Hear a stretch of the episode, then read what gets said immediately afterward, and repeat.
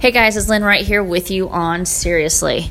I'm coming to you most days from right here at anchor.fm front slash seriously, or add me that podcast app you have on your smartphone so you never miss out on any of the episodes coming your way. Well, it's Monday, and here at my casa, we are in full blown end of school mode.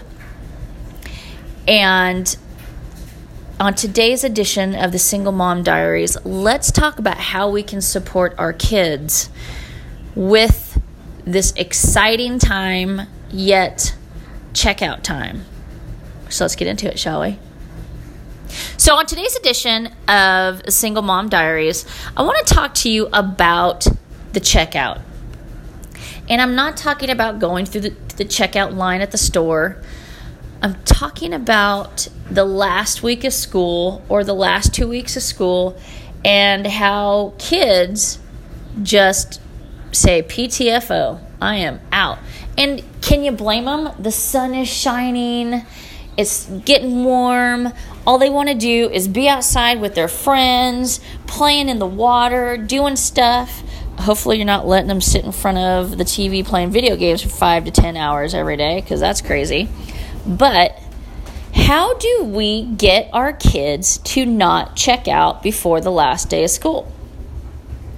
That's something that I've kind of struggled with. And as my kids have gotten older, I want to say it gets worse. Now, my oldest had a teacher this semester, and he addressed the checkout, which I thought it was brilliant because it's kind of like naming the puppy. If you name the problem, if you acknowledge the issue, then it becomes smaller, don't you think? Now, for my kidlets, they've had projects due the last two weeks. They've had book turn ins, they've had all kinds of stuff. And this, and with these projects and all of that, and all the deadlines and things being turned in and events and all that, they start to get a little anxious. And how do we combat that?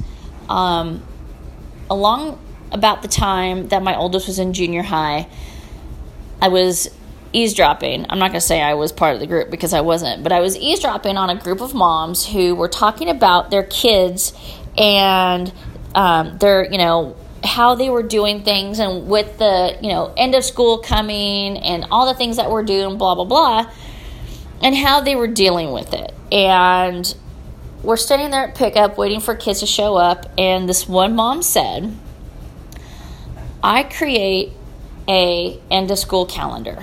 And I was like, okay, well, I need to listen to this because it sounds amazing. And she went on to say that she got all of the activities, all of the projects, all of, you know, everything that was going to be due from the week before Memorial Weekend all the way till the end of school, which is really not that long. Um, and she would put it on a calendar. And every night before the kids would go to bed, they'd talk about what was coming up for tomorrow. So there wasn't any anxiety. If there was any big projects that were due, it was on the calendar, and she would put a post it in their bathroom to remind them of how many days they had left. So it wasn't a sneak up on you. Um, I forgot. What about this? What about that? Oh my God, we have to pay for this. So it was literally planned out. Now, I know if you're like me, you don't have time to do all that shit. Well, I'm telling you from experience, make the time.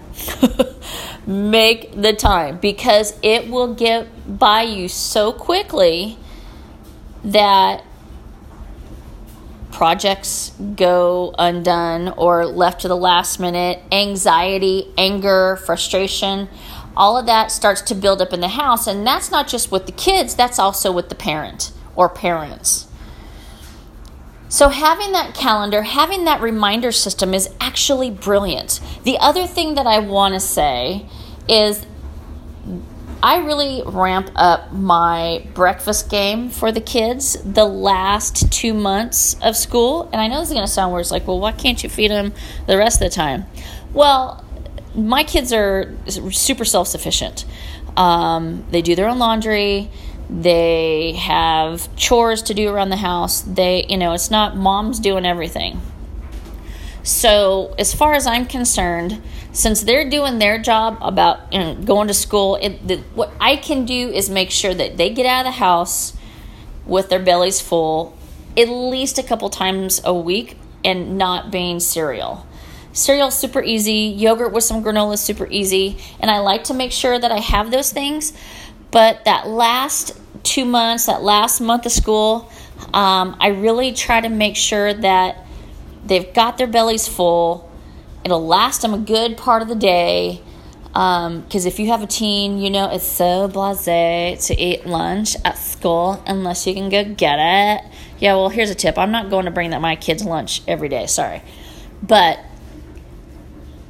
getting them off on the right foot so they're not fighting hunger and fighting their mind and trying to retain information and trying to remember stuff and keeping them in a good frame of mind is oh so helpful. Let me tell you, I notice a huge difference when the kids get even something as simple as pancakes. They, I, I'm telling you, it's a, it's a huge thing. Now, if you're working like I am, how do you get that shit done? Well, even it's something as simple as Eggo waffles that you can put in the toaster, that's awesome. Do some bacon. Um, I cook bacon ahead of time and then I'll pull it out, warm it up really quick, and they'll have that. And I'll cook up a couple eggs and they're good to go. I make breakfast sandwiches ahead of time on Sundays and put them in the fridge. I'll make breakfast burritos. Anything that I can do ahead of time is huge, and I know we've talked about that here before. Something to think about as well. Are you getting the gist of really what it's all about? It's all about preparation, it's all about being proactive with all of that stuff. Anything that you can do, whether it's a post it with a, t- with a countdown, um, breakfast already ready to go so they can grab and go. Um, any little thing like that, getting them in the mindset of making sure that they've set their stuff out. They've got their backpacks done, their snacks and everything, and everything's already in the car ready to go. Every tiny little thing that you can do to lessen the stress in their morning sets up their day, gives them the foundation to have a better day at school and to take all of that in and reach their goals when it comes to the last couple weeks of school. So hopefully I've given you a couple tips that helps. I'm telling you hands down the calendar, it's a lifesaver. Post-its, post-its are my thing. I know uh, my friend Pam is probably having a good chuckle because I use post-its for a lot of things. Um, I use post-its when I travel. That's for another day. Uh, but doing a countdown, leaving leaving notes for your kids, guys, that's huge too. You may seem sappy, but it's something that goes such a long way. But again, being proactive and taking the time. Holy cats. Taking the time, showing the kids that you care about the fact that they're going to school and being successful is the difference between an A and a D. And I am so serious about this. Telling and showing your kids how much you care and how much you are there for them will only help them be successful with their school.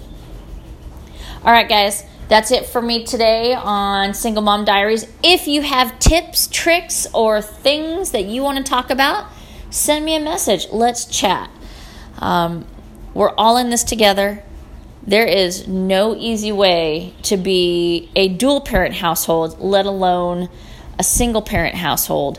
Most importantly, remember to put your kids first when you're doing things and give yourself a break. There is no manual on being a parent, and sometimes we screw up.